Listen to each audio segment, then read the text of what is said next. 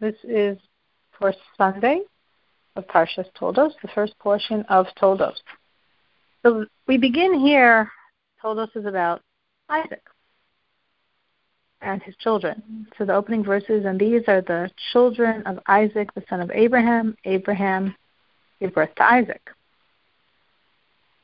So you would think that, well, to say his children, doesn't say his children. Now it goes into this whole story about him and then the prayers and what happened and the conception and the pregnancy. The Rashi says, no, when it says these are the offsprings, it means Yaakov and Esav, Jacob and Esav. That we're going to speak about them later. In other words, Rashi understands toldos, the Hebrew word, as children. So he says, yes, in this portion we're going to talk about the children, but they're mentioned later. Other commentators say this word toldos means the chronicles, the events of one's life. And therefore, all the following verses are talking about the chronicles of Isaac. So it said here, these are the offspring of Isaac, the son of Abraham. Then Abraham begot Isaac. What does this mean? It just said Isaac, the son of Abraham. Why does it have to repeat itself and say Abraham begot Isaac? The one explanation, Rashi says, is that the verse is clarifying that only after God named him Abraham, first he was Avram, and then he became Avraham, only after he was named Abraham did he have Isaac. That's the first answer. Second answer is that the the mockers in that generation, you have them in every generation, ours and in every generation, people that just make fun and knock other people, said, Oh, you really think Abraham is the father of this baby? Here, Sarah was with Abraham for years, never had a baby, and then she's taken by Avimelech, and suddenly she's pregnant. Obviously, Avimelech is the father. So, what did God do? He made Isaac's face look exactly mirror image of Abraham, so everyone attested Abraham begot Isaac. And that's what it's saying here. There's evidence that truly Abraham begot Isaac.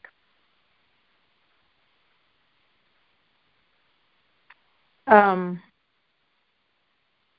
the next verse Isaac was 40 years old when he took Rebekah, daughter of Bethuel, um, from Aram, from Padan Aram, sister of Lavan, as a wife for himself.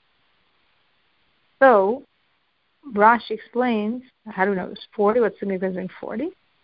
That, as I actually explained earlier in previous time, that when Abraham came back from the binding of Isaac, he was informed that Rebekah was born.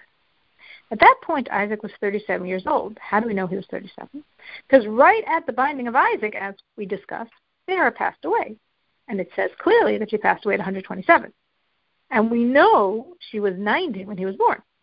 So if she was 90 when he was born and she passed away at 127, that means at this point, at the binding of Isaac, Isaac is 37 he was 37 when Rebecca was born. At this point, Abraham waits three years. He can't, he can't take a newborn baby. So Abraham waits three years when Rebecca is three, as we discussed. Three was like old enough, so to speak. And at three, he married her. Obviously, as we discussed, her three wasn't our three. Don't look at your three year old and start wondering. Remember, she already had the ability to take the camel to be watered and to answer very intelligently to all of the questions. And she was asked if she wanted to get married. She knew exactly what she was doing. She was riding a camel herself. You know, like she was, she was very, very independent three year old. So don't at all try to think of it as our three. But at this point, she was able to be independent to be married. So that's three years after the binding of Isaac, which means if he was 37 then, now he's 40. Now the verse says she's daughter of Bethuel, she's from Padan Aram, she's sister of Lavan. We know all this already. What's what's the verse repeating itself for? The Rashi says this is to emphasize her greatness. Look at her. She's a daughter of a completely wicked person. She's a sister of a wicked person. She's from a place of wicked people, and she's so pure. She didn't learn from any of their behaviors. It's the place she was came from was called Padan Aram. Um, and Rashi explains that there were two Arams two places that have the name Aram. One was Aram Naharaim, and one was Aram Tsova. So the scripture calls it Padan Aram. Padan means like a pear. So it's the pair of Arams because we have here these two Arams. Another explanation is Padan in the language of Ishmael, in the Arabic language, means a field. So Padan Aram means the field of Aram. Next verse says, and, and Isaac prayed to God opposite his wife because she was barren, and God allowed himself to be entreated by him, and his wife Rebecca conceived. So Rashi explains the meaning of the word vayatar, entreated, he, he importuned with much, much prayer. And God allowed himself to be entreated by him. He allowed himself, to speak, to be persuaded by him from all of his praying. It says opposite his wife, meaning each one stood in a corner and prayed. Isaac prayed in one corner, Rebecca prayed in the other corner. But the verse says, and he allowed himself to be entreated by him, meaning God listened to the prayers of Isaac more than the prayers of Rebecca. It didn't say God allowed himself to be entreated by them, or God allowed himself to be entreated by her, but God allowed himself to be entreated by him. So why? They were both completely righteous, saintly people. But Rashi says because Isaac was a saint, the son of a saint. He was a completely righteous person, the son of a completely righteous person. So therefore he had even more merits than Rebecca was a completely righteous person, but the child of a wicked person. Now, of course, this completely depends on, if you will, the situation. From a certain perspective, someone who's completely righteous and the child of wicked parents is even more virtuous because look where she came from and look what she is. Well, you know, Isaac came from pure holy people. Of course, he's Isaac. Look where Rebecca came from. Look what she is. So from that angle, Rebecca had an advantage over Isaac. But if you're talking about merit, Isaac had not only his merits he was pulling on, but the merits of his holy parents. And that's why his prayers were so, so powerful. Um, and the children were fighting inside of her, or crushed inside of her. And she said, If so, why is it that I am? And she went to inquire of God. So Rashi explains, gives two explanations. So what does this mean? So the Hebrew word is visrotzitzu. So first Rashi says it's from the the root word rutz, to run. Because when she would pass by places of Torah study, of Shem and Aver, it's as if Jacob would run, toss about because he wanted to go to learn Torah. And if she passed by a place of idol worship, Esav would toss about to get out. Like, what do I have? I have this crazy kid inside of me. Well, what does he want? Or another explanation, Sim, from that word is struggling. That the two are fighting in the womb over the inheritance of this world and the inheritance of the world to come. So she said, if so, this meaning this pain of pregnancy is so great, why is it that I am? What, what was I desiring praying so much for pregnancy? Not meaning she didn't want to have the child, but meaning like something very strange is going on here. What's what's with this child inside of me? She went to inquire, so she said she went to the study house of Shem and Aver. Of course, one could say, what did she need to go there for? She could have asked her husband Isaac. She could have asked her father-in-law Abraham. You know, why'd she go to Shem and Aver? And some say she didn't like. She didn't want. It was bad news. She didn't need them to hear it also, so to speak. So she went to someone else to to find out what's going on. And God said to her, Two nations are in your womb, two regimes from your inside shall be separated, and one regime shall become strong from the other regime, and the elder shall serve the younger. This is what God said to her. It says, and God said to her, Rashi explains, through the messenger, meaning God told this to Shem, and Shem told this to her. He said, two nations are in your womb. Now, the word is spelled defectively it's not spelled like nations. It's actually spelled with two yuds, Gayim, two proud ones. And Rashi says these are Antonina and Ravi, Ravi Yehuda Hanassi. And why are they called the, the proud ones? Because they had something which might not impress us nowadays. It says that lettuce and radish was always found at their tables meaning even during a time when it wasn't seasonal, they had these produce all year round. So it shows their enormous wealth. Um, Antoninus Rabbi Yehuda Hanasi, there are many stories about them. They had uh, a very deep relationship, and it, it, says in the Talmud of the depth of the relationship and the impact Rabbi Yehuda Hanasi had on Antoninus. And um, it's actually interesting because in secular sources, Antoninus is viewed as like the ultimate uh, paragon of virtue, like the ultimate philosopher, scholar, warrior that Rome produced. And in Talmudic writings, Antoninus is viewed as such a honorable non-Jew from the tremendous impact that Rabbi Huda Hanasi had on him.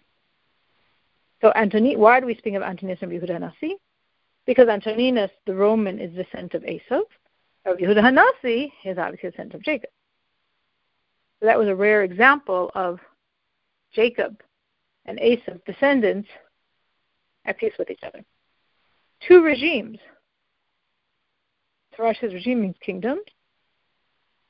From inside shall be separated, meaning already in the womb they're separated. One's already separated to be wicked, and one's already separated to be perfect. But it's not when they emerge. Already now in the womb, they've already separated themselves. And one should become strong from the other, meaning they can never be equal in greatness. When one goes up, the other one falls. It says that Tyre, uh, Sur, a city of the descendants of Esav, was filled from the destruction of Jerusalem, meaning that it's not that we're saying one regime should be just stronger than the other. It's rather one becomes stronger from the other regime. It derives its strength at the expense of the other regime. That's what we're saying here. Very strong statement. When her term to bear grew full, then behold, twins in her womb. Oh, we already knew that. So Rashi says, now Rashi here compares Rebecca's situation with Tamar. Tamar and Yehuda had twins also, uh, like two generations later. And Yehuda was one of the children of Jacob. Here, Rebecca is pregnant with Jacob. Jacob had 12 sons, one of which was Yehuda, who had a wife, Tamar. And Yehuda and Tamar, Tamar had twins. But there, by Tamar, she didn't come full term because she gave birth at seven months, but these twins were full term. Which Rashi is seemingly implying was uh, is not as good somehow. It seemed to imply something defective here. And also, something else Rashi points out is here, teomim, twins, is written defectively. It's, written lacking an aleph. And by Tamar, it was written. Rashi says because by Tamar, both of her sons were righteous. They were both tzaddikim, saints. But here, one was righteous, Jacob, and one was wicked. So because of Esav's wickedness, the word twins was written defectively. So it seems to imply that Rashi is saying also the fact that here it was full and there it was less also seems to connect to that. Next verse. The first one emerged red. All of him was like a hairy mantle. So they called him Esav. So red, right? Rashi says, is a sign that he's going to spill blood. All of him was like a hairy mantle. He was full of hair, like a woolen cloak, which is full of hair. So they called him Esav. What does Esav have to do with that? Because Esav is from the word asur, which means fully made and complete. In other words, in terms of his hair, he was like someone much older. He was like someone made, as versus like a newborn. That's what it's called Esav. He was already made. Next verse. And after that, his brother emerged with his hand grasping onto the heel of Esav, and he called his name Jacob. Isaac was six years old when she bore them. So after that, his brother emerged. So Rashi gives a whole long midrash here, which says that why was Jacob grasping Esav's heel when he was born? Because he was trying to hold him back from being coming out of the womb first. He wanted to come out first. Why did he want to come out first? So Rashi says because Jacob was formed from the first drop, and Esav from the second, which means Esav was really the second born, and Jacob was really the firstborn child. Now, Rashi says it's very simple. If you take a narrow tube and you put two stones in it, so obviously the one that you put in first is going to come out last, and the one you put in last is going to come out first. So therefore, Esav, who was formed afterwards, is emerging first. So Jacob is holding on his heel to prevent him from emerging, because Jacob wanted to be the first by birth since he was first formed. In other words, he wanted to have the rights of the firstborn, which of course is a theme we're going to see several times in the story. Now, what was the spiritual significance here that he's holding on the heels of Esav? So Rashi says it's a sign that Esav won't have a chance to end his rule before Jacob comes and takes it from him. And that's why he's holding on to the heel. The heel is the end of the body, representing the end of Esav's rule. Then the verse says he called his name Jacob, which is sort of like not clear. We would think it would say his father called his name. The Rashi gives two answers. One is it actually means God. That God said, "Listen, you give a name to your firstborn. You called your firstborn Esav. I'm going to give a name to my firstborn because this this kid's my firstborn son. So I'm calling my firstborn son Jacob." Or the other explanation is his father, Isaac, called him Jacob because he was grasping the heel. Now, what does that have to do with that? In English, it doesn't translate. But in the Hebrew, his name is Yaakov. And Yaakov, the root word of Yaakov is Akev, which means a heel. Now the verse says that Isaac is now 60 years old. Well, why was he so old? Well, we know he was 40 when he got married. Said that clearly in the verse. So when he got married, well, for 10 years, she was obviously too young to have children. She was three. So when she was 13, that's when she was of age physically to become pregnant. And then he waited for 10 years because, as we already learned with Abraham and Sarah, that there's a concept of if someone is married for 10 years, they don't have children, then the woman's considered barren. So for 10 years, he was hoping she would conceive, just like his father waited for Sarah for 10 years. Now she didn't. Okay, so now he's 60. First, it waited 10 years for her to be able to be physically fit to be pregnant, and then 10 years hoping to conceive. But now what's he supposed to do? So what his father had done after, of course, Abraham and Sarah were married for many years, but it was only once they went to Israel because they felt when they were outside Israel it didn't count. But when they lived in Israel after 10 years in Israel is when Sarah said to Abraham, okay, take, take my maidservant.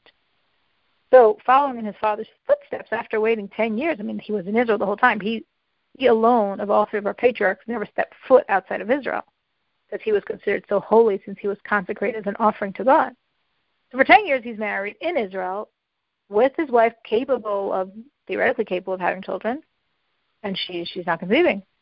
So he knows he should follow his father's footsteps and take a maidservant, but he didn't want to do that because he was consecrated as an offering. So he felt but since his body was consecrated as an offering, he shouldn't take a maidservant.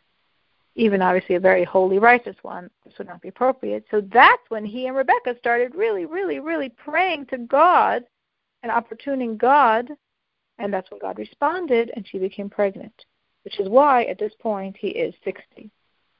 And we are in the middle of the Chumash portion. Good luck.